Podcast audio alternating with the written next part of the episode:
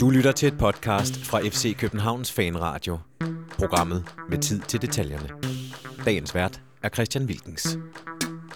Søndag bød på en regulær magtdemonstration i parken, da vi klaskede OB med 6-2, og det er efterhånden svært ikke at synes, at det dufter en lille smule af guld.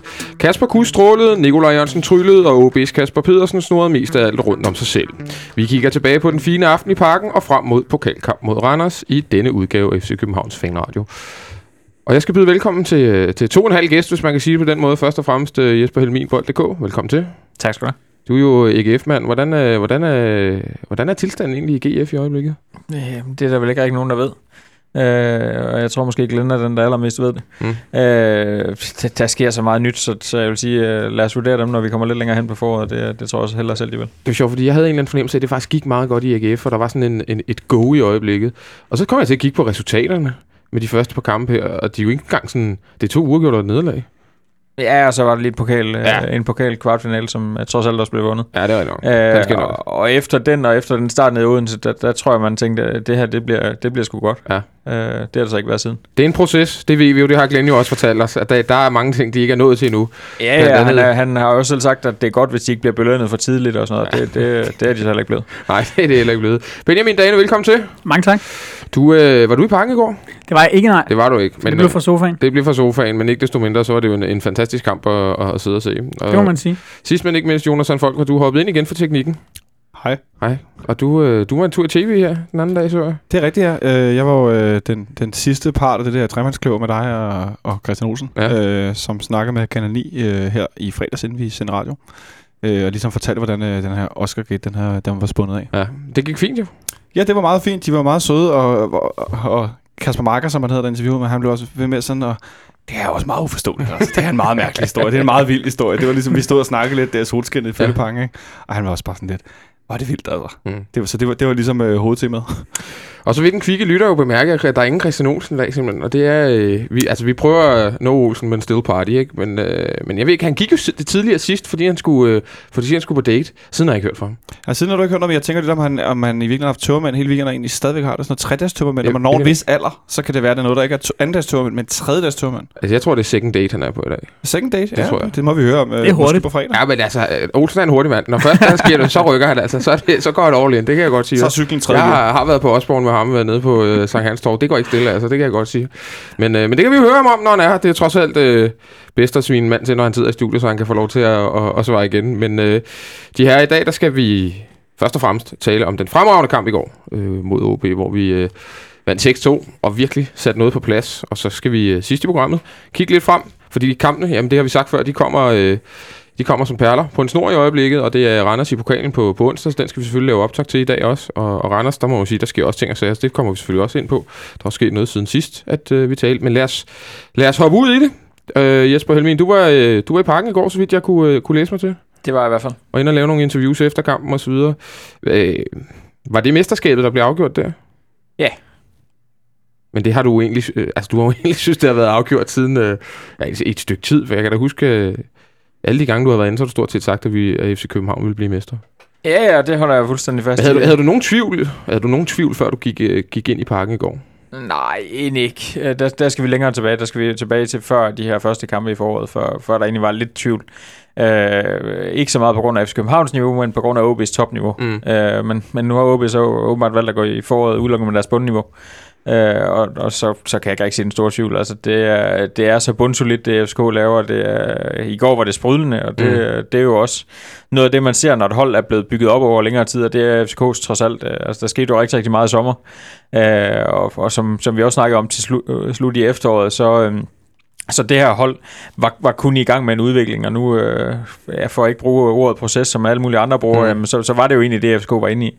Øh, men, men jeg synes, man kan se nu, at, at nu øh, kender spillerne hinanden. Øh, Santander snakkede jo efter kampen i, dag, i går også om, at, at han havde lært dem bedre at kende. De vidste bedre, hvor han ville hen, og hvor, øh, altså, han vidste, hvor, hvor de ville hen, og det er ligesom den vej, som, øh, som det er gået med alle spillerne. Øh, Verbic var måske ikke den mest strålende i går, men, men jeg synes stadig, at altså, han trækker noget opmærksomhed. Mm. Kusk ligner en mand, der, der har det fantastisk på mm. det her hold. Øh, Peter Ankersen øh, bliver bedre og bedre, synes jeg. Og Nikolaj Jørgensen, han ligner jo i den grad en, der, der gerne vil til en, en stor klub til sommer, mm. ikke bare videre til sommer. Benjamin, så er du også, øh, er du enig med Jesper i, at der var en, en ekstra dimension til, til vores spil i går i forhold til, til resten af foråret? Altså jeg vil sige, at vi, vi spiller mere løssluppen, end jeg har set os gøre længe øh, offensivt. Øhm, og, og i et, i et helt vildt tempo i perioder. Øhm, især den måde, vi åbner kampen på, er jo, er jo voldsom i mm. det første kvarter. Øhm, og, og altså presset sidder der, og, og altså OB tager jo normalt de her chancer i, øh, i deres opspil, men der var bare slet ikke, der var slet ikke noget plads til det den her gang, og derfor blev de også bare straffet benhårdt, ikke? Mm. Jonathan, øh, du sidder lige og smider noget på, på, på Twitter her. Ved, at, ja. det, kan, det, kan, det har folk jo garanteret set selvfølgelig, når de hører det her program. Ej, det, må, det håber jeg. Men, øh, men det er en lille hilsen, vi har fået fra, øh, fra fanklubben. Jamen, øh, de søde folk nede på fanklubkontoret, de har jo øh, øh, nyt vores, øh, hvad skal man sige, involvering. Vores Watergate. Vores Watergate. Vores, øh, vores gennembrud øh, omkring øh, Oscargate. Så der skete det i fredags, at vi ikke nåede for den her fine... Vi har simpelthen fået en fotoramme med en collage, mm. og der står Oscargate, og så er der nogle udklip fra nogle forskellige artikler omkring øh, Thomas Frank, Frank stopper i Brøndby, FCK's fanradio afslører skandale i historien fra Cirkus Brøndby. Og så en fi, fin hilsen, hvor der står, kære FC Københavns fanradio, tak for underholdningen denne uge, vi mangler popcorn, kærlig hilsen FCK FC. Så øh, den kære fanklub dernede, de, øh, jeg tror, de har sat pris på, øh, at vores, vores... Lidt gang i gaden. Lidt tilfældig involvering i den her ja, det må man sige. Øh, vanvidshistorie. Det må man sige. Og apropos fanklubben, så var der jo faktisk Tifo-indsamling i går, Jonas, det mindede du mig lige om, og du har jo som sagt lige været dernede, og, og hvad, kan du huske, hvad resultatet blev af den? Jamen, øh, Tifo-indsamling i går, øh, før, øh, under og efter kampen, øh, resulterede i et indsamlingsresultat på 46.000 og nogen. 46.625. Ja, det er, det er, ret, det er ret stærkt. Altså, jeg var enormt, jeg aner ikke, hvad sådan en, en Tifo, den, øh, den står i, sådan en, øh, en, en, en Tifo, hvad den står i på det på Tifo-markedet, men øh, der skal der nok kunne laves et eller andet sjovt ud af 46.000. Åh, oh, det, det kan der helt sikkert, men det kommer meget an på, hvad man laver, og hvor stort, øh, hvad skal man sige, skalaen er, om det skal være flag, eller om det er mosaik, de der stykker, mm-hmm. man holder mm-hmm. op, eller om det er de her banner med tekst på. Det kommer rigtig meget an på, hvad for en slags Tifo det er. Men 46.000, det, altså nu kan vi jo, hvis vi slår Anders på onsdag, så mm. har vi jo tre gange derby på 14 dage, så skal der jo, altså så, så bliver der pludselig travlt så ryger 46.000 hurtigt, ikke? Så er 46.000 noget, der får ben at gå på. Mm. Øh, Jonathan, tilbage til, til kampen i går, øh, sådan set, Øh, altså, som, som Benjamin siger, så kommer væltende ud. Altså de første kvarter, der øh, overfalder vi jo nærmest øh, OB. Var det bare en fornøjelse for at stå på, på din plads for nede og se os fodbold i går? Jeg synes, det var rigtig fornøjeligt, fordi jeg er jo sådan en, der ønsker at gentage mig selv. Og jeg har sagt siden øh, inden forårssæsonen begyndte, at det, jeg synes så allerbedst ud, det var ikke så meget, at vi vandt øh, de her øh, træningskampe. Men det var den fysiske præstation i dem, at vi så så fysisk stærke ud gennem stort set øh, altså alle minutter i de her kampe. Både de perioder, hvor vi har bolden, og de perioder, hvor vi ligesom går lidt tilbage og hviler uden mm. bolden. Og det er det, vi har bragt med ind i forårssæsonen. Selv over i Aarhus jo, hvor vi spiller en mand i undertal i så lang tid og så videre, der øh, har vi jo altså fysisk overskud. Og det er det, der kommer ud til udtryk i, i går. I de første 14 minutter, indtil vi kommer foran 2-0, der har OB det her, den her ene afslutning. Mm rigtig, øh, rigtig flot angreb. Øh, meget, meget fri. Enevoldsen, der hætter. Robin Olsen redder. Men udover det, så sidder vi så langt op på deres banehandel. Og hver gang vi råber bolden, det lagde jeg meget mærke til. Jeg sad tidligere og så øh, genudsendelse af kampen. At når vi råber bolden på OB's banehandel eller angriber, så spiller vi ikke på tværs, så spiller vi direkte. I længderetning. Hver gang. Vi spiller mod målet. Og det er en forskel. Mm. Det er en kæmpe forskel, både for øh, efteråret, men også for sidste sæson. Og det tror jeg det fysiske overskud, fordi man kan løbe hurtigere foran øh, øh boldholderen. Og det her der er 4-5 mand, der går hele tiden i går i det første kvarter, og OB de aner ikke, hvad de skal gøre. Øh, Jesper, jeg går ud fra, at du også snakkede med nogle af, af OB's folk øh, i går, hvis der var nogen af dem, der ville sige noget selvfølgelig. Det er jo en lang tur, må man nok sige, hjem til, til, til Aalborg med, med 2-6 nederlag i bagagen. Men hvad var deres sådan, forklaring, øh, hvis, de, hvis de havde nogen på, på resultatet? Jamen, deres forklaring var, at, øh, at de var dårlige. Ganske enkelt. Altså, at det, jeg vil sige, at de vil, OB'erne er altid rigtig søde til at, til at ville sige noget, og de, øh, de er meget godt øh, opdraget, de der kære nordiske drenge. Øh, og de er også øh, de er heller ikke for fine til at anerkende, når, når man har mødt et hold, som er bedre. Det, det må man sige, det anerkendte de i høj grad i går, og sagde, at, at FC København jo var, var et eller to niveauer over dem, og øh, også et eller to niveauer over alle andre i Superligaen, når de spiller på det niveau, som, som FCK gør i går.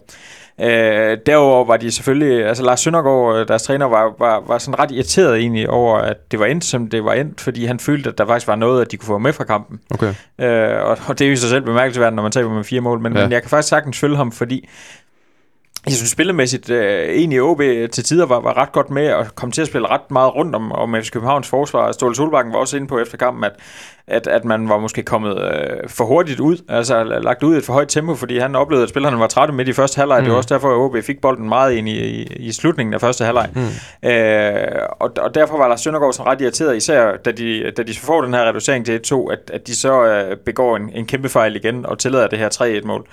Øh, så kommer de ind i omklædningsrummet og snakker om, jamen, hvordan fanden skal vi gøre det her? Kan vi få 3-3? Og, og hvordan skal den her kamp sådan ligesom skæres, øh, for, for de kan få noget ud af den? Og så går der, hvad, 1 minut og 10 sekunder, og så står der ja. 4-1, og så er den kamp ind i slut. Så, så det var meget sådan de her fejl, som de egentlig sådan fokuserede på. Og, og det var også fuldstændig korrekt, altså det var ikke kun FCK's fortjeneste det her, det var også, at, at OB lavede rigtig, rigtig mange fejl. Men så er det så, at man, også man skal rose FCK for, og, og det er sådan ret udansk, at man, man straffer fejlene på den mm. måde, FCK gjorde i går. Det, det kan jeg ikke huske, at jeg har set ret mange danske hold gøre, gøre de seneste år. Jamen, jeg, jeg synes jo faktisk, at jeg er meget enig med dig i det her med OB's fejl. Altså, jeg, jeg var sådan næsten chokeret over, hvor dårligt de forsvarede. Altså, de, øh, det, det er miniputfejl, det de laver. Det er næsten værre end det. Øh, det altså flere gange, øh, altså de forærer os jo bare bolden ja. i, i flere situationer, øh, både i første og anden halvleg. Wirtz laver jo nærmest en kopi af den, han lavede i, oh, i Lissabon, Lissabon da ja. vi øh, ja. spiller Champions League-kval dernede, dengang Rasmus Wirtz var FCK-spiller. Øh, en kamp, hvor det står 1-1 med 5 minutter tilbage, mener jeg, så smider den lige fødderne på, på Rui Costa, og så løber ned og sparker den ind for 30 meter. Øh, det, det, det, det var lidt sådan en kopi af den, han lavede i går, før vores, øh, vores 2-0-mål har det vel været, hvor, hvor det ender med Gus ja. ikke? Men de, havde, de, de, de lavede mange, mange øh, opspilsfejl, og deres, eller vores 3-1-mål kommer over os efter en kæmpe fejl af måske den svageste spiller. Ja, det må man sige. Kasper Pedersen. Han havde svært. Han havde det rigtig, rigtig svært. En, øh, en svær det på tur, må man sige. Han, øh, han blev bare, altså, han blev også bare mast, og han virkede øh, altså, langsom i, øh, i opfattelsen, og det, der var bare ikke noget, der fungerede for ham. Han, jeg synes, han minder mig om en... Øh, en rigtig dårlig udgave øh, af Ragnar Sigurdsson. Og Ragnar Sigurdsson var rigtig god, så han, altså det her virkelig, altså udover, jeg synes han bevæger sig lidt på samme måde, sådan en, øh, altså Sigurdsson havde også lidt den der sådan, øh, øh, robotmand-agtige bevægelse, og ikke så hurtigt om egen akse og sådan noget, og det har Kasper Pedersen også, han kan bare, han er bare ikke særlig god. Han virker meget forvirret i går, ja. synes jeg, øh, og, og meget, meget langsomt opfattende. Øh, altså 1-0-målet, øh, Santander var 1-0, ikke? Jo, jo. det var. Jo. Øh, altså, der står han jo bare og kigger på, at, øh, at Verbic ligger ned der, og, og Santander står fuldstændig fri for målet. I stedet for at, at, at tænke så langt som, at det kan være, at den på en eller anden måde kommer ind til Santander, så kan du være, at skulle over dække ham så står han bare sådan lidt fri midt for mål for sig selv og, og gør ikke rigtig noget. Det mm. samme egentlig, da, da Santander scorer sit andet mål. Ja, der, der er Kasper Pedersen i en, i en markant bedre position til bolden mm. end, end Santander, men han fatter bare ikke noget som helst, og så sparker Santander rundt om ham og scorer. Det, det er fint angrebermål, men det, det er elendigt forsvarsspil. Hvem synes du egentlig var vores bedste i går, Jonas? For der, der var jo øh, der var rigtig, rigtig mange øh, flotte præstationer. Øh, Santander bliver kåret herinde øh, som, som man of the match, men hvis du skulle, skulle stemme på en, hvem havde du så stemt på? Jamen, øh, det har, jeg har haft sådan lidt diskussion rundt omkring på nettet i dag med nogle forskellige folk, både lidt på Facebook og inde på, på sidelinjen. Og øh, der er jo sådan en trækløver Santander, Nikolaj og Kusk i går, ikke? Mm. som øh, er at vælge imellem. Men jeg må indrømme, at øh, altså, det er jo klassisk, når man står til bold, og folk stemmer på sms eller en app, eller hvor det er, så er det altid dem, der scorer, der bliver man of the match. Sådan er det ikke. Det er jo, det, altså, det ved man, hvis man skulle sætte penge på noget undervejs, så kunne det være Hvem bliver man of the match? Jamen, det bliver ham, der har scoret mål. Mm. Øh, og det er lige meget, om det er en sponsor, der går over, eller hvem fanden det er. Altså, sådan er det. Men jeg tror, at jeg vil øh, sige Nikolaj Jørgensen, fordi han formår, inklusiv sit øh, mål, øh, i, øh, i første halvleg at lave øh, fire tunneller i løbet af kampen. Og så vil jeg lige slå et slag for vores gode ven Nikolaj Sten Møller og sige, at det hedder en tunnel og ikke en kanal. Ja. Fordi en kanal, den er omvendt. En tunnel er, en, er, er, er altså ja, en, det er en man går under, ikke? Jo. Men, nu må det, det, men det er faktisk sjovt, fordi kanal er noget, I herovre på Sjælland har fundet på. Ja, men og, altså... og det synes jeg er helt væk. Tunnel kommer fra Jylland, og, ja. og det er det, der gælder. Oh, så men, I kan godt have ret. ja, faktisk. Oh, men, men, det er, ja. men det er sådan lidt... Øh, jeg har det sådan lidt, ved du hvad, der, er, der er sgu også mange på Sjælland, der er dumme. Altså Vestegn også på Sjælland. Så det er helt færdigt, der er nogen på, øh, på Sjælland, der har fundet på kanal. Det må ja. de selv rode med. Ja. Men jeg synes klart, Nikolaj, fordi Altså også det her langskud, han har på overlæggeren før øh, det ene mål. Ikke? Han rammer, han rammer tre, tre gange. Ikke? Ja, han rammer stolpen to gange, og så overlægger med den der. Og så har han også bare sådan, han er, han har kun to gange i går de der CC-hop, hvor han er ærgerlig over, en aktion ikke lykkes. Der har han to gange i går. Og øh, der, hvor jeg står på, på nederse, der har vi sådan en saying, der hedder, indtil Nikolaj har sin første aktion, når man gider Nikolaj i dag. Og nogle gange så er hans første aktion helt forfærdelig. Han stod med armene og står og bøjer sig bagover, og så tænker man, nå, i dag gider Nikolaj ikke. I går, der gad Nikolaj Jørgensen. I går var hans første aktion også, at han hiver en bold ned fra tredje sals højde i en fantastisk stemning. Med knæet nærmest. Ja, ja, ja. Øh, altså, han gad bare i går, så han er min klare mand til match. Ja. Er, I, er I andre enige? Jeg har, jeg har Kusk som, Du har Kusk. Øh, ja, som, øh, som kampens bedste spiller. Øhm, jeg synes, at øh, i går betyder han så meget for den måde, vi angriber på. Mm. Øhm, og, og jeg var overrasket over, at, at OB, som kender ham så godt, gav ham så meget plads til at gøre lige præcis det, han er bedst til. Mm. Nemlig at, øh, at vende, og så kunne drive bolden sådan på tværs hen over banen. Og han laver også altså, to fremragende øh, assist på, Ja. ja. øh, på det. Så, øh, så for mig var han, øh, på grund, af den, den, altså på grund af den måde, vi angriber på, og den rolle, han får i det, der synes jeg, han er, han er kampens spiller for mig. Og en klassisk Kasper Kusk afslutning også på, på hans mål, ikke? Det må man sige. Jo. Den, den har han lavet en gang tidligere mod OB i år. Er det den, de kalder Varde-afslutningen? Har jeg set mig til, at øh, klubben laver de her øh, videoklip, hvor at nu vi mødte OB, så sidder spillerne og ser højdepunkter fra sidste gang vi mødte OB Ja. og kommenterer. Og det er sådan lidt, øh, haha, lol, lol. Længere så sidder de og siger, åh, ej, der skulle du have reddet, og nej, er han flot, ej, han fumlede et eller andet, og nej, godt mål, bla bla bla. Og så nævner Nikolaj Jørgensen, han sidder nemlig sammen med Kasper Kusk, og ser for den forrige kamp, hvor vi vandt 4-2 herinde, og så siger han noget med, at det er Varde-afslutningen, Mm. mm. hvor Kusk han scorer et mål, der faktisk minder lidt om det i går, med den Mm. der inderside. Og det kaldte de, jeg har ondt, altså vi skal have nogen til at finde ud af det der Varde. Hvad er en, var, hvad er en Hvad- Varde-afslutning? Hvad er en Varde-afslutning? Det er jo en journalistisk opgave, du der øh, sætter ja, os på. Så se, nu saver fanradioen igen, Jesper Helming. Jeg øh, tager en snak med Kusk på øh, Ja, det- det, det det må- det lyder hvad, godt. hvad en vardeafslutning er. Men han, han, han spiller en fantastisk kamp også, Kusk i går. Han er nu oppe på, så vidt jeg husker, 8 mål og 10 assists øh, i hans debutsæson, og vi er jo øh, lige over halvvejs. Øh, han startede jo faktisk, der var, altså, jeg vil sige, vi har sat var tæt på at lave den første øh, kritiske sensationsoverskrift øh, øh, efter hans første 5-6 kampe. Men altså, ligner han ikke en fuldstændig integreret del af det her hold nu, Jesper? Jo, absolut. Han er øh, fremragende fodboldspiller. Det, det er der ingen tvivl om. Og han, han, øh, altså, det ser sgu ikke altid så, øh, det ser ikke altid så elegant, og egentlig ikke altid så effektivt ud. Men, men altså, når man kigger på tallene, så er det jo fremragende, det han leverer. Og han, Mm. han er der hele tiden, og han er god til at komme i løbende. Og han, øh, jeg synes også egentlig, han støtter øh, Peter Ankersen ganske fint defensivt. Og, og det, jeg egentlig var mest imponeret ved i går, og der, der hvor jeg måske godt kan være enig i, at Kasper Kusk var bedst, det var den måde, han, han egentlig formåede at gøre øh, gør OB's midtbane så, så uafstemt. Altså, det var meget atypisk at se øh, Nikolaj Thomsen og Kasper Isgaard og Rasmus Wirtz sådan løbe lidt forvildet rundt og ikke rigtig vide, hvem fanden der egentlig skulle tage sig af ham. Øh, især fordi også som Benjamin siger, de, de kender Kasper Kusk, de ved, hvilke kompetencer ham her har, men, men det virker slet, slet ikke afstemt på den midtbane i går. Det, det kan jeg godt undre, når det er de tre, som, øh, som i høj grad har været med til at dominere OB's midtbane i, ja, i, en, i en del år efterhånden faktisk. Og som vi tidligere har, har snakket om her i foråret, så er vores offensive spillere jo i den grad begyndt at score mål. Noget, som vi, vi manglede lidt i efteråret. Øh, Nikolaj scorer igen, og Kus scorer, og vores angriber Santander scorer.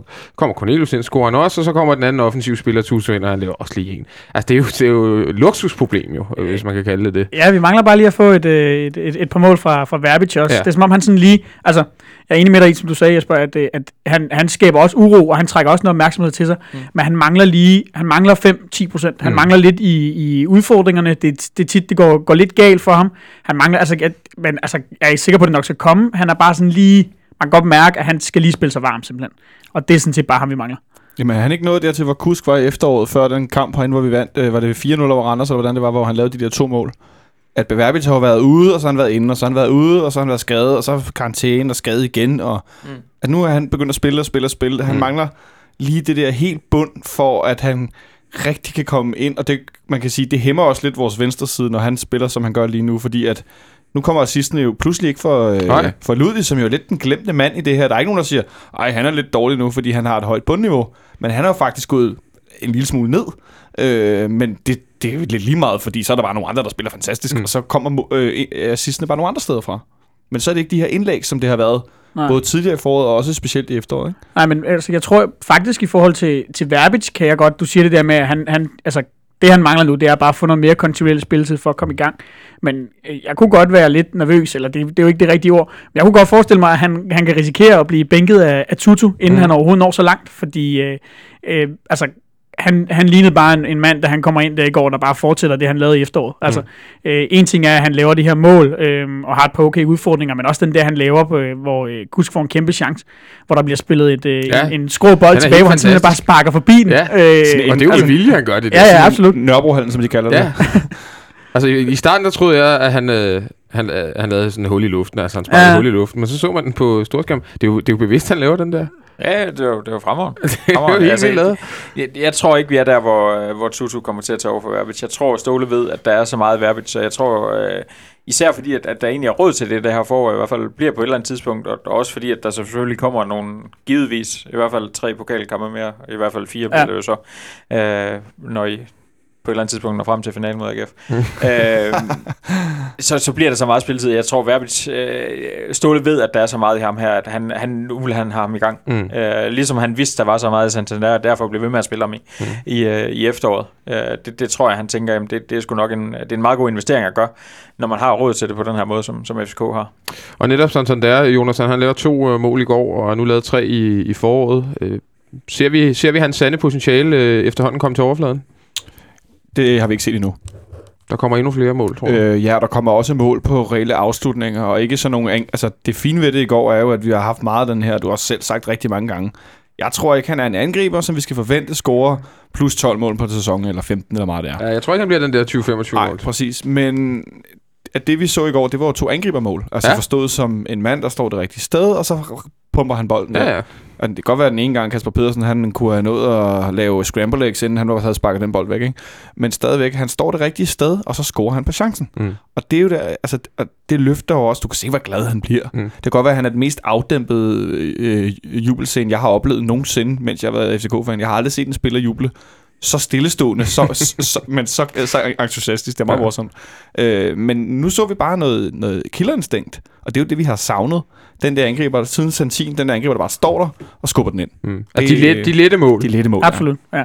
Jeg så også, at øh, Ståle havde sagt noget om, at, øh, at det er noget, de har, de har trænet meget, i, også her i vinter, det her med hans positionering i feltet, og, og de gerne netop vil have ham til at lave ja, mål på riposter, og sådan de, de lidt, øh, lidt lette mål.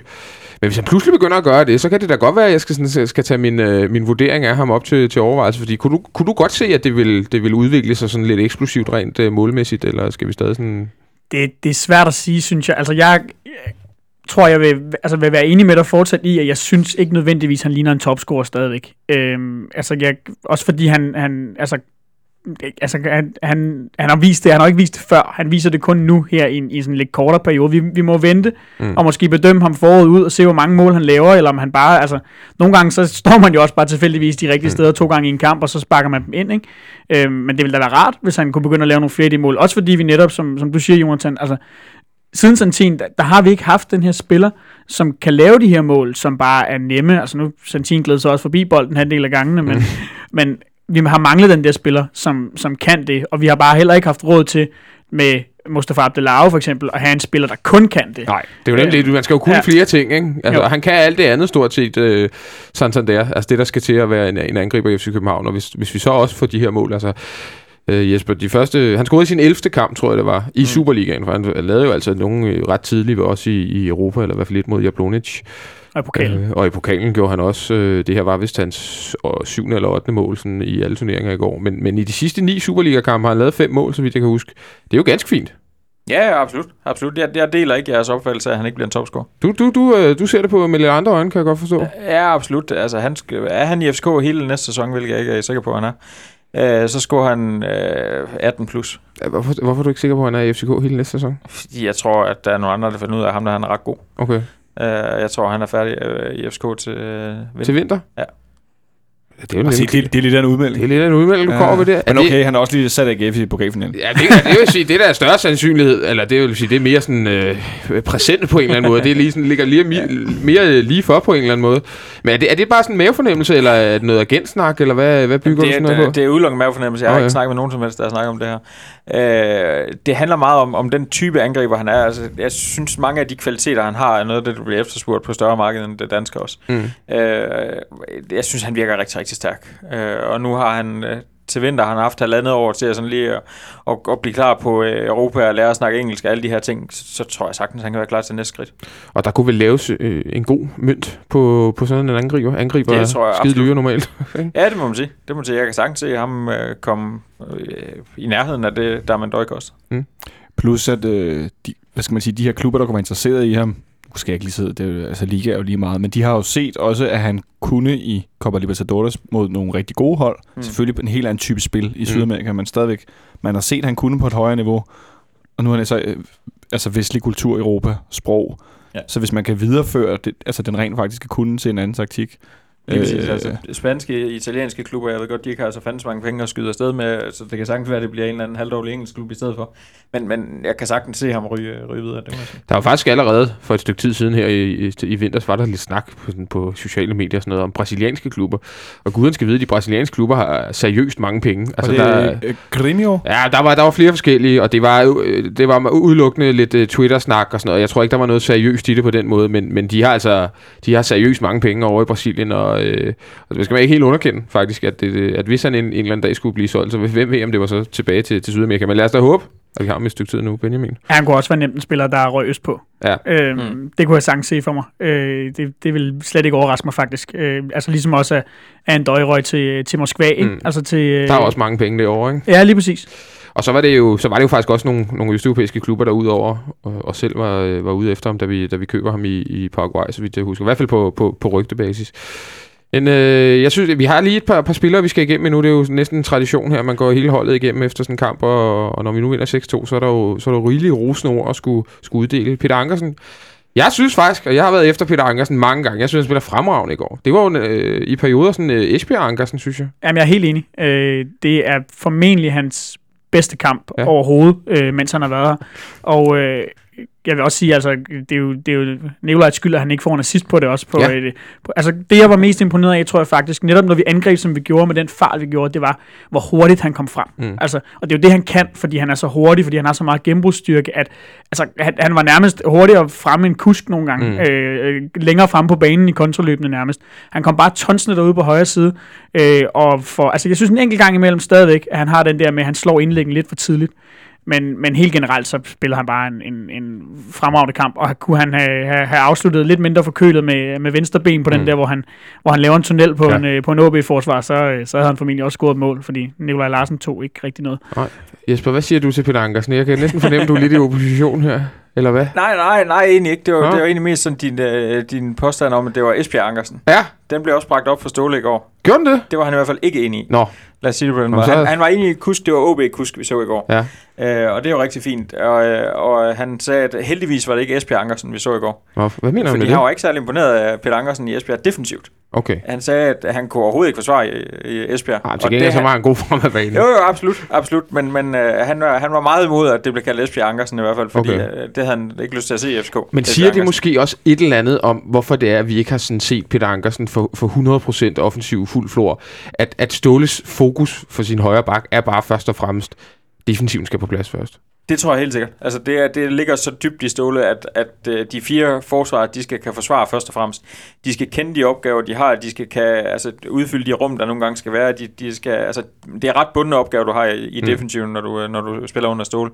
Øh, så ja, det tror jeg absolut har meget at sige, at, at Peter Ankersen er kommet med det der øh, gong-ho angreb, Ja, øh, angrebsbak fra Esbjerg. Det skulle nok ikke blive bedre, at man har spillet i, i Salzburg, som i den grad godt kan lide at angribe. Øh, så kommer han for første gang til en træner, som også siger, "Jamen, øh, kammerat, du skal også forsvare. Mm. Øh, og, og det tror jeg har, har et eller andet sted ramt Peter Ankersen, at, at, at vi har bare været vant til, at han har været så god offensivt, at der ikke rigtig er nogen, der har set alle hans fejl defensivt. Det var ligesom, da Johan Larsen hele tiden blev Mm. rost i Brøndby, på trods af, at der var en kilometer plads bag ham hele tiden. Øh, så, så jeg tror meget, at det er der kritikken af Peter Ankersen egentlig kommer, det er fordi, at man sådan ligesom har glemt at kigge på, jamen, hvad er det for nogle opgaver, han får herinde. Men var Ståle tilfreds med ham i går så? Ja, absolut, absolut, for han mente ikke, vi så Esbjerg Ankersen. Nej, Han mener, vi, det er et fyreord. Ja, han mener, vi så uh, FCK Ankersen. Ja. Altså den Ankersen, som kan forsvare, men som samtidig kom, kom rigtig godt over, over kanten, og hele tiden kom udenom om Kasper Kusk, fordi Kusk er jo meget glad for at trække ind i banen, og Ja. derfor er det også vigtigt, at han har en bak, der kan komme udenom. Så, så han var rigtig, rigtig tilfreds med Peter Ankersen. Det skal slet ikke tolkes sådan. Nej. Det skal bare tolkes som om, at han, han, øh, han bestemt ikke mener, at den Ankersen, han så i Esbjerg, er den Ankersen, der kan bruges i FCK. Og hvis du lige nu skulle give dit bud på, om vi prøver at indløse den øh, købsoption, vi har på Peter Ankersen til sommer, hvad vil du så sige? Det aner jeg ikke. Ingen, ingen idé. Nej, det har jeg, sgu, øh, det har jeg altid ikke. Jeg synes, det er enormt svært at finde ud af. Det er enormt svært at finde ud af, hvor er... Altså nu bliver det forlænget med hyggelig, og det tænker jeg, det er fordi, han skal være gardering på begge Mm. baks, så det er altid sådan en, en stabil og flink nordmand, der drikker meget kaffe og sådan noget. Det, det er glimrende. Men, men hvor er Christoffer Remmer i alt det her? Mm. Øh, det, det, det, jeg har mest svært ved at finde ud af med det her, og det, det er trods alt en, en forholdsvis stor sum, der skal lægges for Peter Ankersen. Øh, så jeg tror, det kommer til at afhænge af, hvor ser, øh, hvor ser man Christoffer Remmer, Og hvor, altså, hvor store udskiftninger skal der ellers være på holdet? Fordi Mm. skal der skiftes på måske tre eller fire positioner derudover, så kan jeg godt forestille mig, at Ståle siger, jamen, så holder vi fast her i hvert fald, fordi så har vi definitivt på plads, så vi ikke skifter begge backs for eksempel på samme Ja. tid. Og vel også et eller andet sted i hvor høj grad, at, at Ankersen holder kadencen, fordi nu har han startet rigtig godt på, på foråret, og jeg vil sige sådan, at hvis han, hvis han fortsætter med at levere noget af det, vi så i går, så er jeg ikke i tvivl om, at så bliver han købt fri. Mm. Øhm, det kan godt være, der stadigvæk er lidt spørgsmål. Jeg, har jo, altså, jeg synes, man har læst lidt omkring, at vi er helt op omkring 10 millioner kroner eller sådan noget, den der øh, frikøbsklausul. Det er ikke sikkert, at man vil lægge det uanset. Men, så det kan også være det, der, der ender med at lægge øh, og, og blive stopklods. Men hvis han fortsætter det, som han ligesom har, har vist her på foråret, den her opadgående formkurve, og rammer et stabilt højt niveau offensivt, så, så tror jeg, at man forsøger at købe ham fri. Fordi så er han simpelthen bare, altså, så er han så tilpas god i, i den måde, vi spiller fodbold på. Nu øh, solgte du Sansan derfor, Jesper, så vil jeg godt sige, at jeg er 100% sikker på, at vi kører Peter Ankersen, medmindre han øh, brækker anklen, eller altså får en eller anden alvorlig skade, der holder ham ude øh, i store resterende del af foråret. Hvorfor?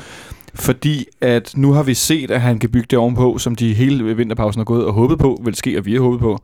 Det har han nu faktisk ret hurtigt bygget ovenpå. Nu kan han dække af bag ved Kusk, som jo ikke alt andet lige er særlig defensiv. Mm. Øh, Det er dog blevet bedre, synes jeg. det er blevet bedre, men stadigvæk, Peter Ankersen har, og det tror jeg også, man skal tage med, når Jesper han snakker om netop det der med, at han skulle blive bedre til at forsvare, at han har altså også skulle spille bag ved Kasper Kusk, som også er en meget offensiv højre midt. Øhm, og det, her nu, det, det gør han nu. I går for eksempel overfor Nikolaj Thomsen. Nikolaj Thomsen, han er en rigtig, rigtig god spiller. Det er faktisk, jeg er stadig lidt chokeret over, at han ikke er blevet solgt til udlandet.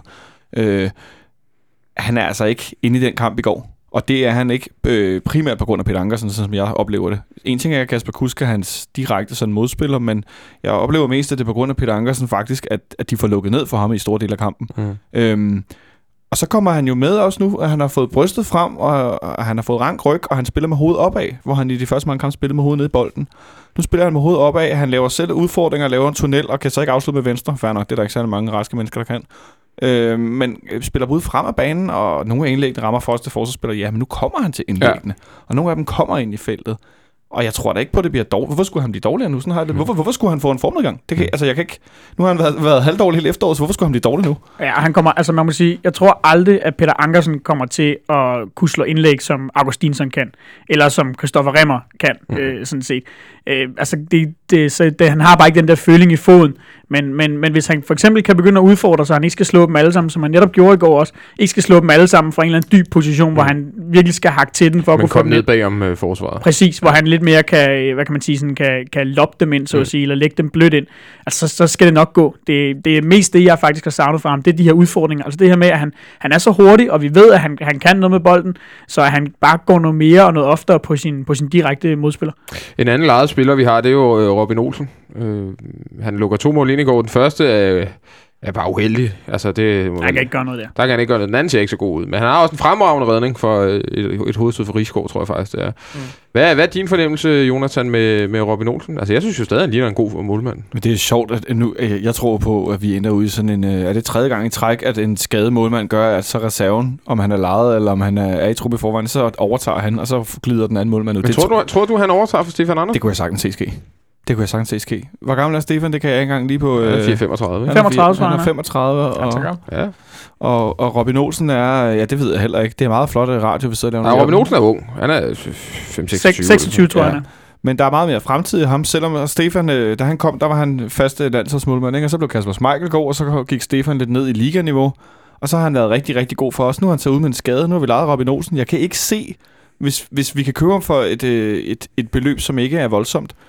Kim Christensen har godt nok forlænget, men han er mest... Åh, oh, det, altså, det, jeg mener, han er tredje keeper og ude på School of Excellence, ikke? Ja, han er, han, Øh, han er, noget- han er i et gang med at tage sin træneruddannelse og Ja, sådan noget, ikke? Og vi har lejet... Jakob Busk, han kommer aldrig til at spille for FC København, det tror jeg ikke på. Han er solgt, så det gør det ikke. Nej, jeg troede, han var lejet ud til Uni Berlin. Sorry. Øh, men jeg mener bare, at, at det er ligesom, at den der cyklus, den er ligesom i gang. Han er 34, Stefan. Ja. Øhm, så, øh, men det er jo rigtigt nok, fordi Kaminski må man jo gå ud fra, han, han, han, han bliver jo ikke købt. Altså, hvorfor skulle han have en interesse i det? Nu har han siddet øh, snart et år på bænken. Øhm, og uanset om, om Stefan kommer tilbage og stå eller ej, så, så skal der jo købes en, øh, en, en målmand. Og nu har vi en, der spiller allerede. Og nu har vi en, der, som gør det rigtig godt, og som godt kunne måske være interesseret i også at komme på en permanent, øh, en permanent aftale. Kunne du, øh, Jesper, kunne du, se, øh, kunne du se de to, målmand Stefan og, og Robin, kæmpe i løbet af sommerferien om, hvem der skal stå på mål i FC København efter sommerferien? Nej, Hvorfor det ikke? kan, det, kan, det kan de sgu gøre resten af foråret i stedet for. Okay. Det, det ville da være dumt at bruge sommeren på det. men, men kunne du godt se... Altså, men tror du virkelig, at de vil...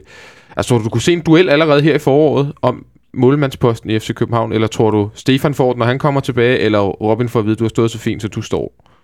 Jeg, jeg kan sagtens se duellen. Altså, jeg, jeg tror jo, Stefan er klar noget, der ligner efter landskamppausen, måske midt i april. Øh, og der er en del ting, han ligesom skal, skal, skal bygge på, for han er helt klar igen, og det, det kommer han givetvis til, og han har rutinen og alt det her. Øh, jeg, jeg synes sådan overordnet set, at, at Stefan er en bedre målmand, end det, jeg har set for Robin Olsen, både Mm. i FCK og også det, jeg har set i Malmø. Øh, der er klart, at der er mange flere år i, i Robin Olsen, men, men der er også, altså, der er for mig stadig nogle børnesygdomme i Robin Olsen, som skal pilles væk. Øh, det er de ved Stefan Andersen. Jeg ved godt, han er 34, tror jeg, var jeg lige kigge på nu. 34. Øh, han har forlænget, og han har, hvad har han herinde til 18 eller noget den stil, ikke? Jo, det... Øh, jeg, jeg har aldrig været stærk til kontrakt til Nej, jeg mener, det- jeg Nej, mener, jeg, jeg tror, det er rigtigt nok Ja. ja. til Ja, 2018. Jeg mener, det er sommeren 18. Øh, jeg, jeg tror, han kommer til at være fast målmand her inden, indtil da. Okay. Det, og, og så tror jeg, man skal ud og finde en, en reservekeeper, som, øh, som er mere indstillet på at være reserve. Det tror jeg ikke, Robert Olsen er, og, og det, det er sgu aldrig nogen specielt god idé egentlig at have. Øh, altså når man har en målmand, som, som man stoler på, Ja, vi som har man haft det før. Jo, vi har haft den der situation før, hvor Jesper så gik i stykker, og så fik Wieland, og så Jesper sad jo på bænken i det halvt, øh, hvad hedder, halvandet år. Eller Sommeren noget, der var- 2018 har Stefan det. Ja. Øh, Det synes målmand bare ikke er særlig sjovt. Nej, det, men det, det- synes det, eller Jesper Christiansen heller ikke dengang, det er der ingen tvivl om. Men vi, men vi vandt jo fodboldkampe, og så var vi jo sådan set lidt ligeglade med, om, om vores reservemålmand gerne vil stå på mål eller ej. Jo. Ja, ja, absolut. absolut. Jeg, jeg er sgu nok bare tilhænger af, at man har en, der lidt mere kender sin rolle. Ja. Øh, som stadigvæk er en dygtig målmand, ligesom han havde med Kim C. for eksempel. Ja. Han kendte sin rolle. Han vidste, hvad det var, han var gået ind til dengang. Øh, måske ikke lige helt fra starten, men han fandt ret Det hurtigt ud af, hvad det han var, han var gået ind til i hvert fald. Og det Og accepterer han er jo nu jo. Han er Og jo stadigvæk. at være for at være. og det der, så, så det, det tror jeg vil være mit valg. Benjamin? Jeg, jeg tror ikke, altså jeg vil sige, jeg, jeg tror ikke Ståle har det sådan. Øhm, jeg tror ikke Ståle har noget problem med at have en, øh, en keeper siddende på bænken, der synes han skal, der synes han skal starte ind og skal starte ind hver gang. Og jeg tror at jeg tror, jeg tror også godt, det kan komme til at gå, som det er gået de andre gange, for jeg er ikke sikker på, altså nu skal vi selvfølgelig også se, hvordan at, at Robin Olsen, han, han fortsætter øh, de næste kampe, indtil at, øh, indtil Stefan Andersen på et tidspunkt er tilbage. Men, men jeg tror bare ikke, at der sker det. Hvis ikke, hvis ikke Robin Olsen begynder at spille dårligt, så mm. tror jeg ikke bare, at Stefan Andersen får den plads tilbage. Altså hvis, hvis Robin Olsen står godt her i foråret, så, så har han den plads resten af forsæsonen. Det er jeg 100% sikker på. Øhm, jeg, jeg tror ikke, han skifter. Altså fordi han, han, det, det begynder også at skabe usikkerhed. Øhm, den, den, den tror jeg ikke, han vinder tilbage. Den skal han, altså, den skal han vinde tilbage på en anden måde så på et senere tidspunkt, hvis det, det skal det være. bliver meget spændende at se, ikke? fordi det, det kunne meget vel være efter den her øh, landskampspause. Der kommer vi jo tilbage, og så har vi en kamp mod vores øh, guldkonkurrenter fra Sønderjyske, og så Ja. ellers så, øh, så kommer der altså tre Brøndby-kampe inden for, øh, eller måske, hvis vi slår Randers, øh, øh, så har vi tre Brøndby-kampe inden for tre uger, måske endda lidt mindre. Det, det, det, er jo, det er jo et kritisk tidspunkt eventuelt at skulle lave et målmandsbytte, ikke det? Kunne man så ikke forestille sig, at, at øh, der er Sønderjyske kampen, Ja. guldkampen, Ja. den, den 4. april herinde, og så kommer der de her givetvis to Brøndby-kampe plus en Brøndby-kamp i ligaen, at en målmand, Robin Olsen, får Sønderjyske og Brøndby i, i ligaen, og så får Stefan de to i pokalen, og så ser man, hvem har gjort det bedste her, fordi Stefan Andersen har ikke spillet sig af. Nej, det har han jo ikke. Og det det, og det, det synes jeg, det er det, der er vigtigt at hænge, øh, hænge sig lidt fast i her også. Fordi jeg er med på, at Robin Olsen kan sagtens stå fint og heller ikke spille sig af, men, men det har Stefan Andersen altså heller ikke. Så, så det, er, altså, det er sgu sådan lidt en svær situation. Så jeg kunne sagtens se det måske gøre det på den måde. Ja, men det, men jeg vil bare, altså, Jesper Christiansen havde heller ikke spillet sig af. Det er jo mere Mm. det, jeg sådan, øh, altså, jeg, jeg tror ikke nødvendigvis... Det gjorde han sgu over mange år, gjorde han ikke? Ej, jeg, synes, jeg, jeg, synes, han, jeg synes, han gjorde det godt, og så, så, hvad kan man sige, så kom han bare aldrig rigtig tilbage, fordi Villan gik ind og greb chancen. Og jeg tror, at hvis Robin Olsen gør det, altså han skal selvfølgelig ikke lave, han skal ikke lave øh, voldsomt mange af, af, af dem, han laver i går, hvor han jo, altså man må sige, at han skal tage det mål, ikke? Mm. Øhm, men, men hvis han spiller godt og stabilt, så tror jeg ikke, at Ståle han vil risikere nogen som helst form for, øh, for usikkerhed eller ændringer ved at, at skulle gå ind og lave et målmandsbytte midt i, øh, i forsæson. Så skal der simpelthen komme en skade eller sådan noget. Det er jeg næsten sikker på. Nu skal vi øh, kigge lidt fremad, nemlig på vores kamp på onsdag mod Randers i, i pokalen. Det er jo den her kamp, som faktisk blev, blev udsat lidt efter vores kamp mod Herning. Mod FC Midtjylland blev udsat, og, øh, og nu skal vi spille den på det ukristelige tidspunkt kl. 17.00 en onsdag. Det er jo ikke det bedste tidspunkt øh, at få, få folk i parken på, Jonas. Hvor mange tror du, du kan komme i parken på onsdag? 5.600. Ja, ja det, jeg tænker sgu også øh, deromkring, og det er jo... Det er vel ikke... Øh, Hvis det, undskyld, nej, hvis det overhovedet, altså, hvis det overhovedet ikke er også skudt over mål. Okay. Altså onsdag klokken 17. Ja. Og det er jo ikke fordi det... Folk har jo ikke fri. Nej, og det er jo ikke fordi det er 20 grader udenfor, vel? Nej. Altså, nu bliver det godt nok 9 grader i morgen midt på dagen, men stadigvæk. Det er et lort tidspunkt. Er du, øh, er du enig, Jesper? Nej, jeg synes, det er fremragende. Jeg er hjemme til Champions League, og alt er godt. Men kan du, altså, kan du forstå, der sidder, der måske sidder nogle fans, der synes, at det, det er ikke optimalt at ligge... Altså, jeg er godt klar over, at forudsætningerne har været svære, fordi kamp, eller der har ikke været mange mulige kampdatoer, altså noget efter den her kamp øh, over i Herning. Den bliver aflyst i efteråret, men, men en onsdag kl. 17. Hvorfor er det, vi ikke kan spille... Øh, Hvorfor er det, vi ikke kan spille kampe samtidig med Champions League-kampe, eller der kan overlappe den, når man kan i andre lande? Altså i England, der gør de det. Der er de pisse Ja, det undrer mig rigtig, rigtig meget. Debu øh, siger jo bare, at de må de ikke, men, men Arsenal spillede FA Cup under Champions Præcis. League i sidste uge. Præcis. Øh, Så jeg skulle lidt svært ved at finde ud af de der regler, og hvorfor det er, at de må, og vi ikke må. Og hvorfor, det, hvorfor er det, det så klokken mærkeligt. 5 og ikke klokken 6? Er det fordi, den kunne, den kunne gå i forlænget spilletid, og derved så skal, så skal man øh, tage højde for det? Det må være det. Altså, det, det kunne være ret interessant at finde ud af, om der rent faktisk er i forhold til tv-aftalen. Øh, lavet, altså i Danmark mener jeg noget med, at det ikke må gå ind og overlappe de rettigheder, som også er et eller andet. Altså, der må jo være en eller anden... Det kunne godt være, der den lå. Undskyld? Det kunne godt være, der den lå. Ja, det kunne godt være, altså nu, nu konspirerer vi bare, ikke? Men jeg mener, er også eller jo. gætter, men jeg, jeg tænker bare, fordi hvis det kun er et spørgsmål om, at der bare er nogen, der siger, at den bliver spillet her, fordi det bestemmer vi, vi er tv-selskaberne, og det kan vi bestemme i forhold til Champions League, så synes jeg, det er helt vanvittigt. Altså fordi den her kære pokalturnering, den er devalueret rigeligt i forvejen. Mm. Præmiepengene øh, er en fjerdedel eller en tredjedel af mange af vores spillers løn om måneden. Altså vi er nede i nogle størrelses Den bliver jo ikke prioriteret af nogen, og tydeligvis heller ikke af tv-kanalerne, og tydeligvis heller ikke af DBU selv. Nej, men det er jo som Europa League i England, ikke? Altså alle sgu nærmest ligeglade og deltager, ikke? Jo. altså, så det er, det, jeg, Og synes, det er det, jeg synes, det er forfærdeligt, at man gør det, det her, ikke? Det er ingen hemmelighed, at vi herinde på Fanradioen rigtig, rigtig godt øh, vil kunne lide pokalturneringen. Egentlig også godt kan lide den, men hvor vil vi dog ønske, at den fik et, et lille et remake på en eller anden måde, og, og fik kastet lidt, øh, lidt mere glimmer efter sig, og meget gerne med en enkelt semifinale, øh, og ikke to semifinaler, og meget gerne på et neutralt stadion, og meget gerne i weekenden. Det kunne være Så læg den der i weekenden, og så, skal lave, så kan vi spille en, en Superliga-kamp i en midtuge. Det jeg tror jeg, alle vil være fint, fint tilfreds med. Mm. Så den kan få lidt, øh, lidt, lidt lir den her pokalturnering, som er, er lidt værd at ud, må vi sige. Men, men vi skal jo ikke desto mindre spille alligevel, og vi skal selvfølgelig vinde, så vi kan få de her semifinalkampe mod, øh, mod Brøndby. Ståle har allerede været lidt at sige, at der bliver lidt udskiftninger i truppen, og jeg vil egentlig gerne starte lidt med Randers, fordi der sker jo også ting og sager. Tabt i Brøndby, spillede en rigtig dårlig kamp, men alle snakker jo selvfølgelig om, øh, om Kellergate, som den har fået øh, det, det flotte navn på grund af Christian Keller og hans, øh, hvad kan man kalde det, hans gang i gaden i, i, i Randers. Tror du, han er med på, øh, på onsdag, Jesper? Nej, det tror jeg ikke. Tror du, han har spillet sin sidste kamp for Randers? Det tror jeg faktisk, han har. Okay. Det virker som om, der er så meget øh, modstand mod ham i spillertruppen, og det virker som om, at øh, de andre spillere sådan lidt har lagt sig fast på, at, at de er med boring i den her sag, og, og, og Keller har, har misbrugt deres tillid på en eller anden måde. Øh, så de siger, jamen altså, det, det, øh, de, har i hvert fald, de har i hvert fald gjort deres standpunkt klart over for ledelsen. Øh, og, og, og jeg synes måske også, det man hørte fra, fra Randers i dag, eksempelvis Mads Asen, det var, det var sådan lidt det her, at Øh, det, der er ingen tvivl om, det, det er Keller, der er idioten i det her, og så, sådan vil det være nærmest uanset, hvordan fan man, man ser det. Øh, men, men at de også ligesom har gjort det klart over for ledelsen, det er her, vi står, og så må ledelsen ligesom prøve at løse Mm. det her. Og hvis ledelsens beslutning så er, Keller han spiller stadigvæk Randers, og vi skal videre og alt det her, jamen så må spillertruppen sådan ligesom æde den, og så, så må de spille videre. Øh, Keller siger jo selv, øh, der, der, er det er jo kommet frem, at der er fem mand, der efter sine sagde, øh, gik ind på Colin Tots kontor før Brøndby-kampen og sagde, hvis, hvis du udtager ham, så, så spiller vi ikke. Fem mand. Det er der ikke er nogen, der har bekræftet eller ikke bekræftet, tror jeg. øh, Men Colin Todd afviste det ved Gud ikke. øh, At, at, vi så reporter så ikke spurgt ind til det. Det var så lidt mere underligt, men det, det, gjorde, det gjorde han eller hun ikke.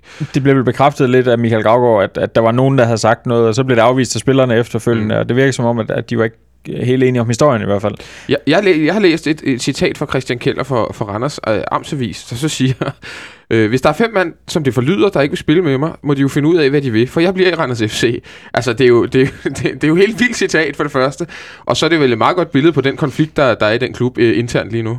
Jamen, det er den nemlig lige præcis, og det, og det er det, der er det helt store problem, det er, at han viser ingen, øh, han viser ikke rigtig nogen følelser i det her overhovedet. Øh, altså, han, er, han siger, jamen, øh, altså, hvad jeg laver uden for banen, det, det rager ikke jeg, jeg skal bare spille fodbold, så må I ligesom spille med mig, som jeg er. Øh, fordi på banen, der er jeg en fodboldspiller, ligesom alle andre, og, og det er sådan, det er, og jeg kan sagtens adskille det, men, men det han virker til at mange forstå i hvert fald, det er, at det kan de andre ikke. De kan ikke adskille det han har været på træningsbanen i dag. Det har Jonas Boring så ikke. Han er stadig overlov, fordi han ikke vil, vil træne med og, og spille med, så længe at Christian Keller er en, en del af det her. Øh, Jonas, jeg kan se, at du sidder med din telefon og har fundet et, øh, et citat måske. Jamen, jeg har bare øh, et godt bud, hvem en af de fem spillere kan være. Jeg tror, den ene er Mads Asen, som har sagt, han udtaler til Tipsbladet, har sagt til Keller, at han er en idiot. Mm. Så Mads Asen, som en af de fem, der har sagt, at han ikke vil spille sammen med ham, det sgu nok et meget godt bud. Altså, det siger han jo ikke. Men jeg gætter på, at øh, når han så klart fortæller, hvad han synes om Christian Keller til en journalist, så tror jeg ikke, der er nogen tvivl om, at han er en af dem. Han er også sådan en, øh, en lidt mere rutineret spiller i Randers, og vel også en af dem, der sådan er en, et, et, en, et Højt i støttepunkt. hierarkiet, måske. Ja, højt i hierarkiet, ikke? Central forsvarsspiller. Øh, så jeg tænker, at øh, han er da også en mand. Hvis han har sagt sådan til Keller, så kunne han da også være en, der sagt, prøv at det går ikke. Vi kan ikke have en anfører i truppen, som som øh, altså, så sætter sig selv så meget mod fællesskabet og hele den der lige om larm. Det kan vi jo ikke, øh, altså det kan jeg ikke. Men skal, skal, øh, Benjamin, skal spillerne ikke bare, skal de ikke bare æde den? Det har jo i princippet ikke noget med, med, med dem og deres øh, privatliv at gøre, og så gå ud og, og præstere for den klub, de får betalt deres løn for?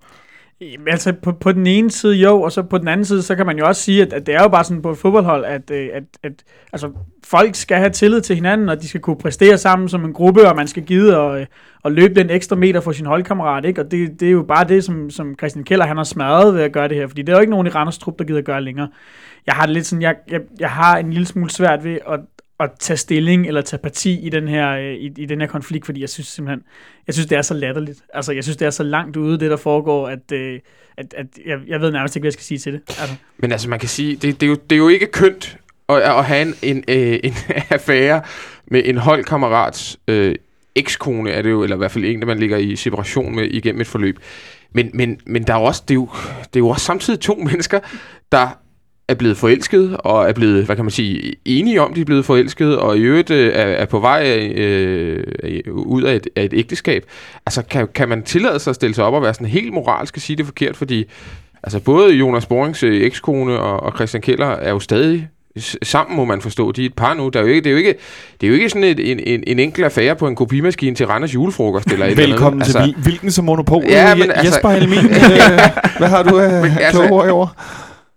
Jo, men, jo, men altså, det, det, det, er- det er jo selvfølgelig Og det er rigtigt. jo ikke, det er jo ikke, det er jo ikke sådan noget Ryan Giggs-agtigt noget. Nu bringer vi det på banen, ligesom vi gjorde sidst, hvor det var øh, hans egen brors kone igennem flere år, vel? Altså, det, øh, Ej, det var også noget råd. det er noget råd. Ja, Men det er uden for spillertruppen. Ja. Derfor, det, det, det, undskyld, jeg bryder, men det synes jeg slet ikke, du kan drage ind i sammenligning, fordi det var hans familie ved siden af.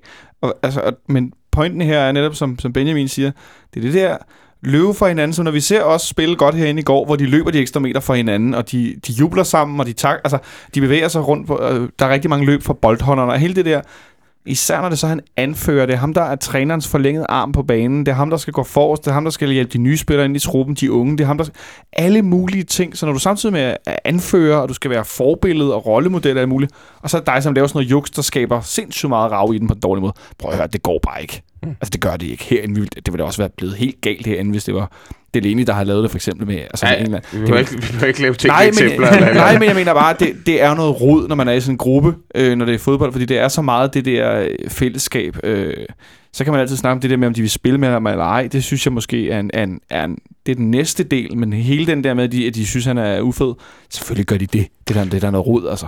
Og Michael Gravgaard har jo fået sin, sin ilddåb, kan man sige, som, som direktør øh, i, i, i Randers FC. Øh, Hvordan synes du egentlig, han har klaret det? Han var også i studiet i, i Kanal Jeg så ikke, om du så, hvis du har været... Øh, du jeg har set det i herinde. Ja, hvordan, hvordan synes du, han klarer hele den her situation? Jeg synes, han klarer den øh, glimrende. Altså, der er jo ingen tvivl om, at han, øh, han retorisk er rigtig, rigtig stærk.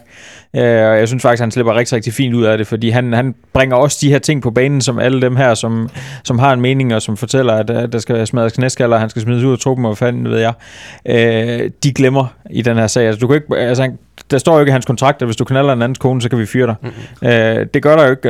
De kan jo ikke bare sende ham ud og træne alene, fordi hvorfor, altså, hvilken begrundelse skal de gøre det? Han, han har knaldet en andens kone. Altså, Men jeg synes jo, i det interview med, med, med Mette Cornelius, der siger Gravgaard jo mellem linjerne egentlig, at han rigtig... At han, altså, han siger jo helt direkte, at han har kontaktet øh, Spillerforeningen og sådan noget, for at se på mulighederne. Mm. I, altså kontra, de kontraktlige muligheder, han har. Dermed siger han jo også, at han har set på muligheden for, at han kan ophæve Christian Kellers kontrakt, uden at det sp- sparker Anders i, i røven på en eller anden måde. Altså, Ja, tror du i virkeligheden, det det, han Jonas helst gerne vil? Ja, eller også så har, de, øh, så har han spurgt dem, fordi øh, han skulle finde ud af, om de kan få lov til at træne med U19-holdet, hvad fanden ved jeg. Det, altså, det har de jo før haft noget omkring, at, at en, øh, en spiller, som de Mm. i den grad listede ud af bagdøren, han trænede med U19-holdet i halvanden år, inden de gjorde det. Hvem var det? Lorenzo Davids. Åh oh, ja, gud, det var Som alle nok har hvad, øh, bror, var det ikke det? Eller sådan noget? Øh, fætter. Fætter? Ja, ja, de er alle sammen fætter. øh, der, var, der var nogle ting der, og, og der er jo, altså, du kan jo ikke bare... Øh, det er også derfor, de siger, at det er sportslig grund, Christian Keller han ikke var med i Brøndby. Ja. Fordi det ved vi alle sammen godt, at, at hvis det her ikke havde været, så Christian Keller spillet i Brøndby. Ja. 100% sikkert.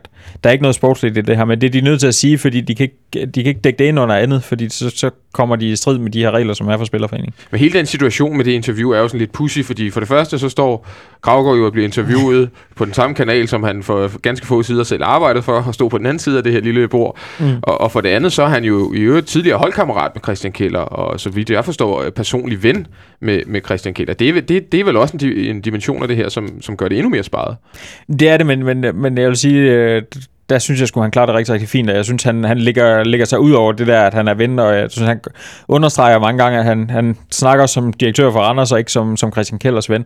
Øh, jeg, jeg, jeg tror ikke på, at øh, det kommer til at påvirke den behandling, der kommer af den her sag fra Michael Gravgaards side. Der, der, der har jeg så godt et indtryk af Michael Gravgaard, og han er så professionel, at, at det lader han ikke øh, skinne igennem her. Det tror jeg ikke på. Hvad tror du, det ender med, Jonathan? Øh, jeg tror, det ender med, at Christian Keller, han øh, forlader Randers på den ene eller på den anden måde øh, her inden for ikke så forfærdelig lang tid, fordi at, øh, jeg tror ikke, det kommer til at kunne fungere med dem. Der er jo stadig Øh, åbent transfervindue i Sverige og Norge. Kunne det blive sådan noget på en lejeaftale i Han- første omgang måske? Jamen, har Keller ikke tidligere været i, i Norge? han har været Starbæk. Han har været Starbæk, ja, det er det, jeg tænkte.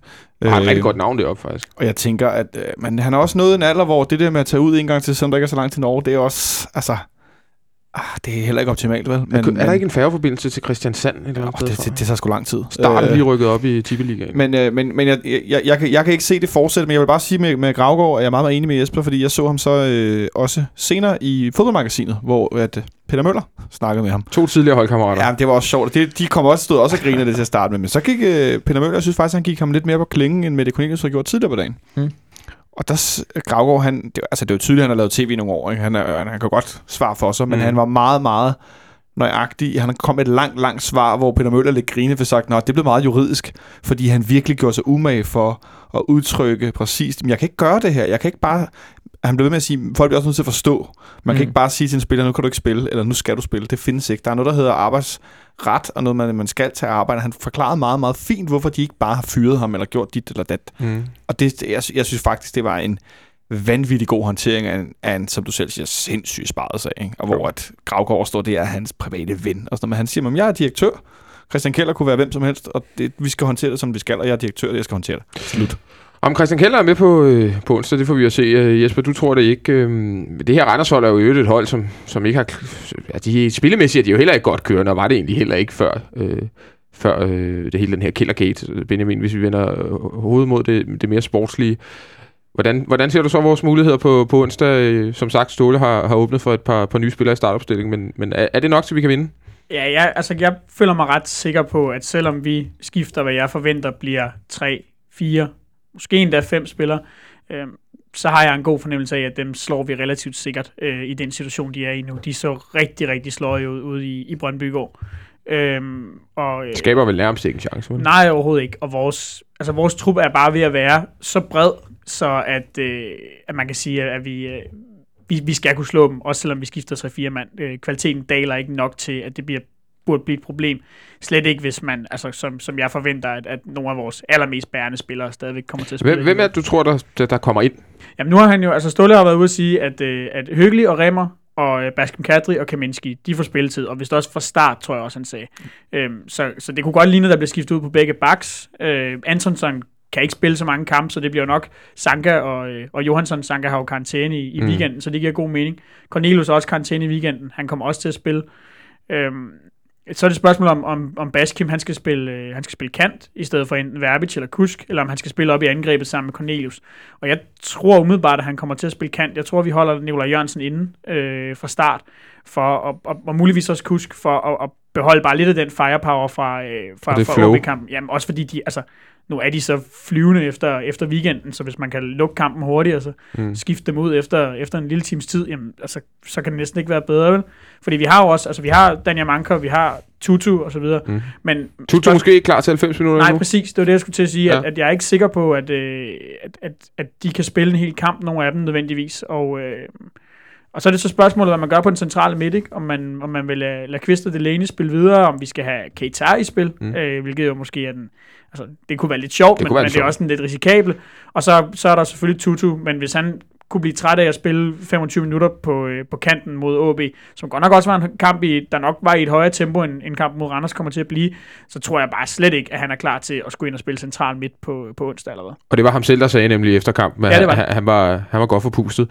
Jonas, er du enig med Benjamin, eller har du, øh, har du nogle andre takes på, hvordan vi kommer til at, at, at line op på, på onsdag? Mere eller mindre enig. Men jeg tror, at Tutu starter ind på venstre midt, og så starter Kadri i, i angrebet sammen med Corner. Ja. Øh, fordi Nikolaj har også, altså vi så de der Esbjerg, og hvor det var, han, han har fået energibar til sidst i kampen ja. og sådan noget. Og han blev sparet i, i AGF. Han blev sparet af AGF. Øh, jeg tror, at han starter ude mod Randers, og så er det sådan noget, hvis den står 0-0, så kommer han ind for at afgøre. Ja. Øh, så tror jeg, at Tutu kan være sådan en, der ender med at bytte med Amanga. Så Amanga kommer ind og får noget tid til sidst, ligesom at jeg tror, at i anden halvleg, så jeg tror, vi starter med Kvist og Delaney, så kommer Keita ind måske tidligt, efter en time eller noget af den stil, hvis Okay. vi, eller hvis vi får med på mål. Ikke? Det kommer også meget an på, hvordan kampen udvikler sig. Mm.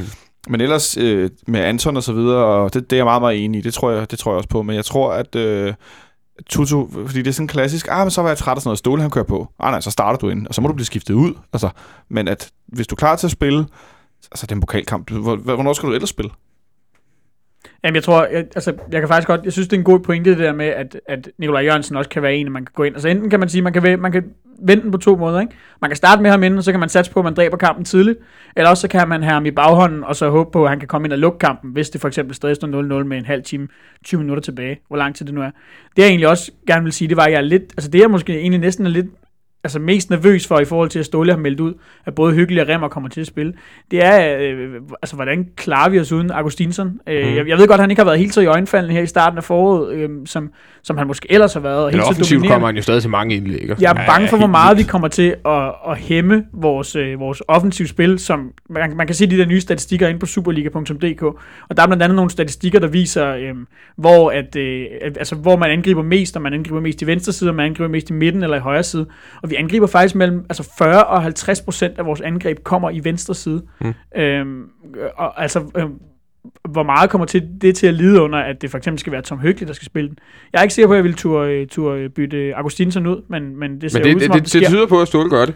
Je- Jesper, hvad siger, hvad siger du nu, de to her er kommet med, med, med deres bud? Øh, har du... Øh, hvis vi nu tager Nikolaj, fordi nu, vi, vi tager, snakkede om ham tidligere, og han spillede mm. en fremragende kamp. Tror du, at man vælger at beholde ham inde, eller, øh, eller skal han lidt på skånekost med hans, øh, med hans, med hans krop, som, som kan give lidt skavanker en gang imellem? Jeg tror, han starter ud. Okay. Jeg tror, Kadri starter frem. Så det, det bliver den der model, så med, at hvi- hvis man er i problemer, og den står i det med kvarter igen, så, så, så kan han komme ind og forhåbentligvis afgøre det. Ja, det, det, det synes jeg umiddelbart virker som det mest oplagte at gøre. Og så Nu, nævnte vi nu, nu, bliver, ja. undskyld, nu bliver jeg sådan lidt i tvivl, fordi nu kommer jeg til at sidde og tænke på, at Ståle, der tidligere i dag går ud og siger, vi går også efter at vinde pokalen. Nu, det kan sgu godt være, jeg tror, at Nikolaj starter inden, fordi han, nu har han sagt, at han vil vinde det hele, så skal den fandme også bare have øh, pedal. Jeg Altså, tror, han, Han, har bare så meget tillid til hele Ja, truppen, virker det til. Ja, men, men det... så, så, så, så på den måde tror jeg ikke, han tænker, altså, at han, han startede også i, øh, i Aarhus uden Nikolaj. Jeg Ja, går ud fra, at han ja. gerne vil vinde Superligaen også. ja, så, det så, så, så, det kan du ikke bare, altså Nej, det, det, men- det, tror jeg ikke, man kan lægge til grund for det. Jeg, jeg tror sgu, han, han har en tillid til, at, at dem han spiller, de skal nok præstere. Ja, det var også det, jeg tænkte først. Det skal man gå med. Ja, det skal man gå med. Hvad med, hvad med Katar? Nu fik vi jo endelig at se, om vi har snakket rigtig, rigtig meget om ham i, i, i radioen, i, i faktisk lidt siden vi begyndte at sende øh, igen i april måned sidste år. Uh, han er blevet nævnt mange gange. Uh, dengang var der ikke så mange, der kendte til ham. Det var kun også uh, rigtig nørder, som følger lidt med også ned på reserveholdskampe og U19 og, og har lidt en føler derude en gang imellem. Men nu har han jo, sådan, nu har han jo været at blive sådan en household name, i hvert fald i FCK-kreds, og fik også debut i går. Hvad, hvad så du, uh, Benjamin? Jeg ved godt, det er sparsomt grundlag. Ja, Det er 10 altså, minutter. altså man må sige, han, han, han har jo reelt, altså selvfølgelig, vi, vi, vi står jo bare og flytter bolden rundt, så han har... Han har gider jo heller ikke mere til på Nej, det her han, tidspunkt. han får den et par gange. Man kan sige, at han har to reelle aktioner. Ikke? Han har en, hvor han får lavet en, en øh, fremragende tackling faktisk, øh, hvor han sådan halvt glidende får prikket bolden øh, væk, mm. og endda vi står til en medspiller, så vidt jeg... Øh, Mm. ja. Og så har han en, øh, en, en anden situation, hvor han får taget en rigtig flot førstberøring, hvor han ligesom sådan vender 180 grader på førstberøring, og så kigger øh, den bold, han så forsøger at lægge dybt ind i feltet. Ikke? Men det, det så jo fint ud umiddelbart. Den ser ud til at have en, en rigtig, rigtig god teknik faktisk, øhm, og, og altså, så ud til at glide fint ind i spillet, men, men i forhold til, til kampen på onsdag, altså der, der er vi lidt tilbage til det, men jeg, jeg tror, det er for risikabelt. Det er lige en postgang for tidligt. Det synes jeg, det er. Og, Ja. og jeg tror også, at vi har, vi har to centrale midtbanespillere. Altså Kvist får, et, Kvist får et gult kort på et eller andet tidspunkt i Superligaen. Mm. Og når han får sit næste gule kort, skal han alligevel sidde over en kamp. Mm. Og der er ikke nogen af de to, hverken ham eller Delaney, der virker mærket af, af, af at, at, at skulle spille så mange kampe. Altså, det er jo en, en, en løbemaskine, og hvis de skal spille søndag, onsdag, søndag, så klarer de nok også det. Hvad, siger- hvad siger du til, til det, det korte øh, glimt, vi fik af Keita i går? Jamen, øh, specielt den der halvt siddende glidende takling, han laver ind på midten af banen, hvor jeg tænkte, hvor min sidemand sagde, så for satan, hvis han havde ramt ham der, så, det, altså, så var han jo blevet sad midt over modstanderen. Ikke? Der ramte han heldigvis bolden. Ja.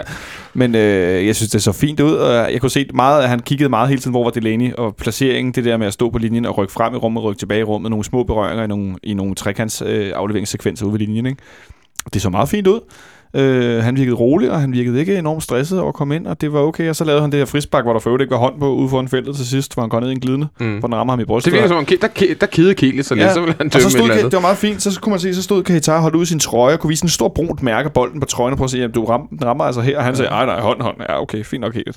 Øhm, men det var fint. Øh, og det er sjovt, nu, nu bliver jeg sådan lidt i tvivl igen, fordi jeg kan alligevel godt komme til at tænke, jo, så spiller vi mod Randers. De stillede med Nikolaj Poulsen og Makrini i går på den centrale midt. Og de, Nej, men Makrini er for OB. Han er for OB. Nej, ikke, ikke. Makrini. Armini. Armini. Armini. Undskyld, Armini. Ja, Makrini og Armini. Ja, ja potato, potato. Ja, ja. Ah, prøv at Øh, kigge på. Det ligner ikke hinanden. Og du, der, der, er lidt sideshow bob på den ene, ikke? Der er Øh, ingen, der kan sporte en, en rødhåret bob, som, Ej, øh, som er mini kan. ej, altså, det er der altså ikke andre, der jeg, jeg, er bøjer, jeg bøjer mig af bødeligt ud over, over den navneforvekslingen, men jeg vil bare sige, at jeg et eller andet sted, ikke, så sådan, altså de har tro, tror så meget på ham, og nu har han fået de der minutter, nu har han også prøvet at spille derinde. Jeg vil ikke blive chokeret, hvis han startede ind sammen med Delaney for eksempel. Ja, jeg må faktisk også sige, jeg, jeg, øh, jeg vil ikke blive overrasket, fordi der er rigtig, rigtig, altså man har rigtig stor tiltro til ham, og hvis man, har et, øh, hvis man mener, man har en, en spiller, eller et talent, der er, der er ekstraordinært dygtigt, og det må man jo sige, når man rykker ham op i førsteholdstruppen, så tror jeg sgu godt, man kunne finde på at, at smide ham ind. Det for start. Altså, hvorfor ikke? Øh, jeg vil sige, for en, der har fulgt lidt med i, i hans udvikling, og, og første, første gang hørte navnet for halvanden, to år siden, så, så, så, så skulle fedt at se ham få, få debut i går. Det er jo et, øh, en kulmination på et enormt arbejde, der også er lavet ude omkring, øh, ja, hvad kan man sige, fodfolken i, i, øh, i School of Excellence og, og værtsfamilie, og øh, altså et enormt arbejde, der, der, der vi for første gang høstede frugterne i går, og forhåbentlig så, øh, så kommer vi til at høste endnu flere af den det, øh, det næste lange stykke tid, når han forhåbentlig får rigtig, rigtig mange kampe de, de næste par år. Men jeg synes lige, vi skal, vi skal slutte af med, et- med et hurtigt, et hurtigt chiffertips, som vi plejer på, hvordan den her kamp kommer til at spænde af. Der var ingen, der havde 6-2. Nikolaj Sten Møller var tættest på med, med 4-1. Øh, Og han, det, han det stod jo allerede efter 47 minutter. Ja, han nåede også undervejs at skrive på Twitter, der kommer flere mål end 4-1. Ja, så han havde, han havde på Ja, sin ja. vis ret. Jesper, hvad siger du? Øh, 3-0 FCK. 3-0. Jonathan? Øh, jeg øh, tror, at øh, fordi vi laver de der udskiftninger, blandt andet Høgel på venstrebakken, tror jeg faktisk, den bliver 1-1, og så går den forlænget, Åh. hvor, hvor vi så vinder. Okay. Øh, det kan så godt være to. Ja, men- det gider du ikke. Det gider ikke det sidde derinde. fandme ikke. Det er koldt nok to timer. Jeg Ja, gider men ikke jeg. Jesper, jeg er sikker på, at der både er træstammer og... Øh, Nej, det er der aldrig herinde. Det er der aldrig. det er herinde. Nordsjælland. Aldrig er det er Hvad, fordi- hvad serverer de egentlig til dig herinde? Der var øh, karbonader med stuet hvidkål i går. Jeg var lige ved at sige, der det, er ikke... det jo husmandskost, som jeg kan lide det. Ja, det må da være til, til ære for Aalborgenseren, der kom på besøg eller et eller andet. de var også meget glade. Er det ikke sådan en rigtig øh, solid dansk, øh, måske en, ja, nærmest bundsk mad? jeg var lige ved at sige noget med, at der er ikke jysk køkken her, der er ingen træstammer, så serverer du Så serverer vi karbonader. Der var, der var også en meget, meget tør chokoladekage. Nå, Altså, jeg spiste den, det var ikke derfor, Så men der det var- den var tør. Så først taler han ingen kage, og så kommer der lige... Nej, nej, nej, der var ikke træstammer. Indrømmelsen, okay, godt nok. Ja, men jeg havde så også været i Lyngby inden, så jeg ligesom havde fået dannet bunden med Men så godt stadionplatte. stadionpølsen, ja, ja. Benjamin, hvad siger du resultatmæssigt? Det må blive 2-0. 2-0. Jeg siger, vi vinder 2-1. I, I ordinær spilletid. Vi skal ikke ud Tak. for længe. Det, det, det, det gider jeg sgu heller ikke. Og ikke nogen strafsparkskonkurrence, ligesom, øh, ligesom sidste år, vi mødte Randers på det her stadie, vist også. De her, jeg skal lige huske til sidst at gøre øh, reklame for øh, FC Københavns fanklubs bustur til FC Nordsjælland.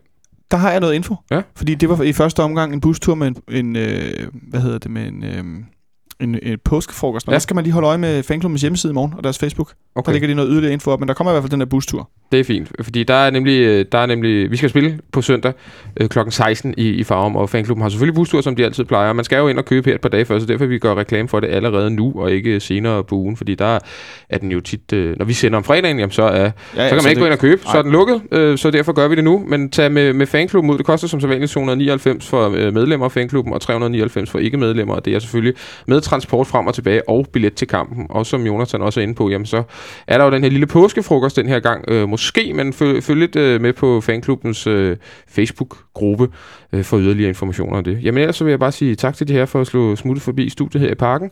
Så ses vi i parken på onsdag, og vi er tilbage igen med et program på fredag, selvfølgelig med nedtakt for Randerskampen og optakt til FC Nordsjælland. Ha' det godt så længe.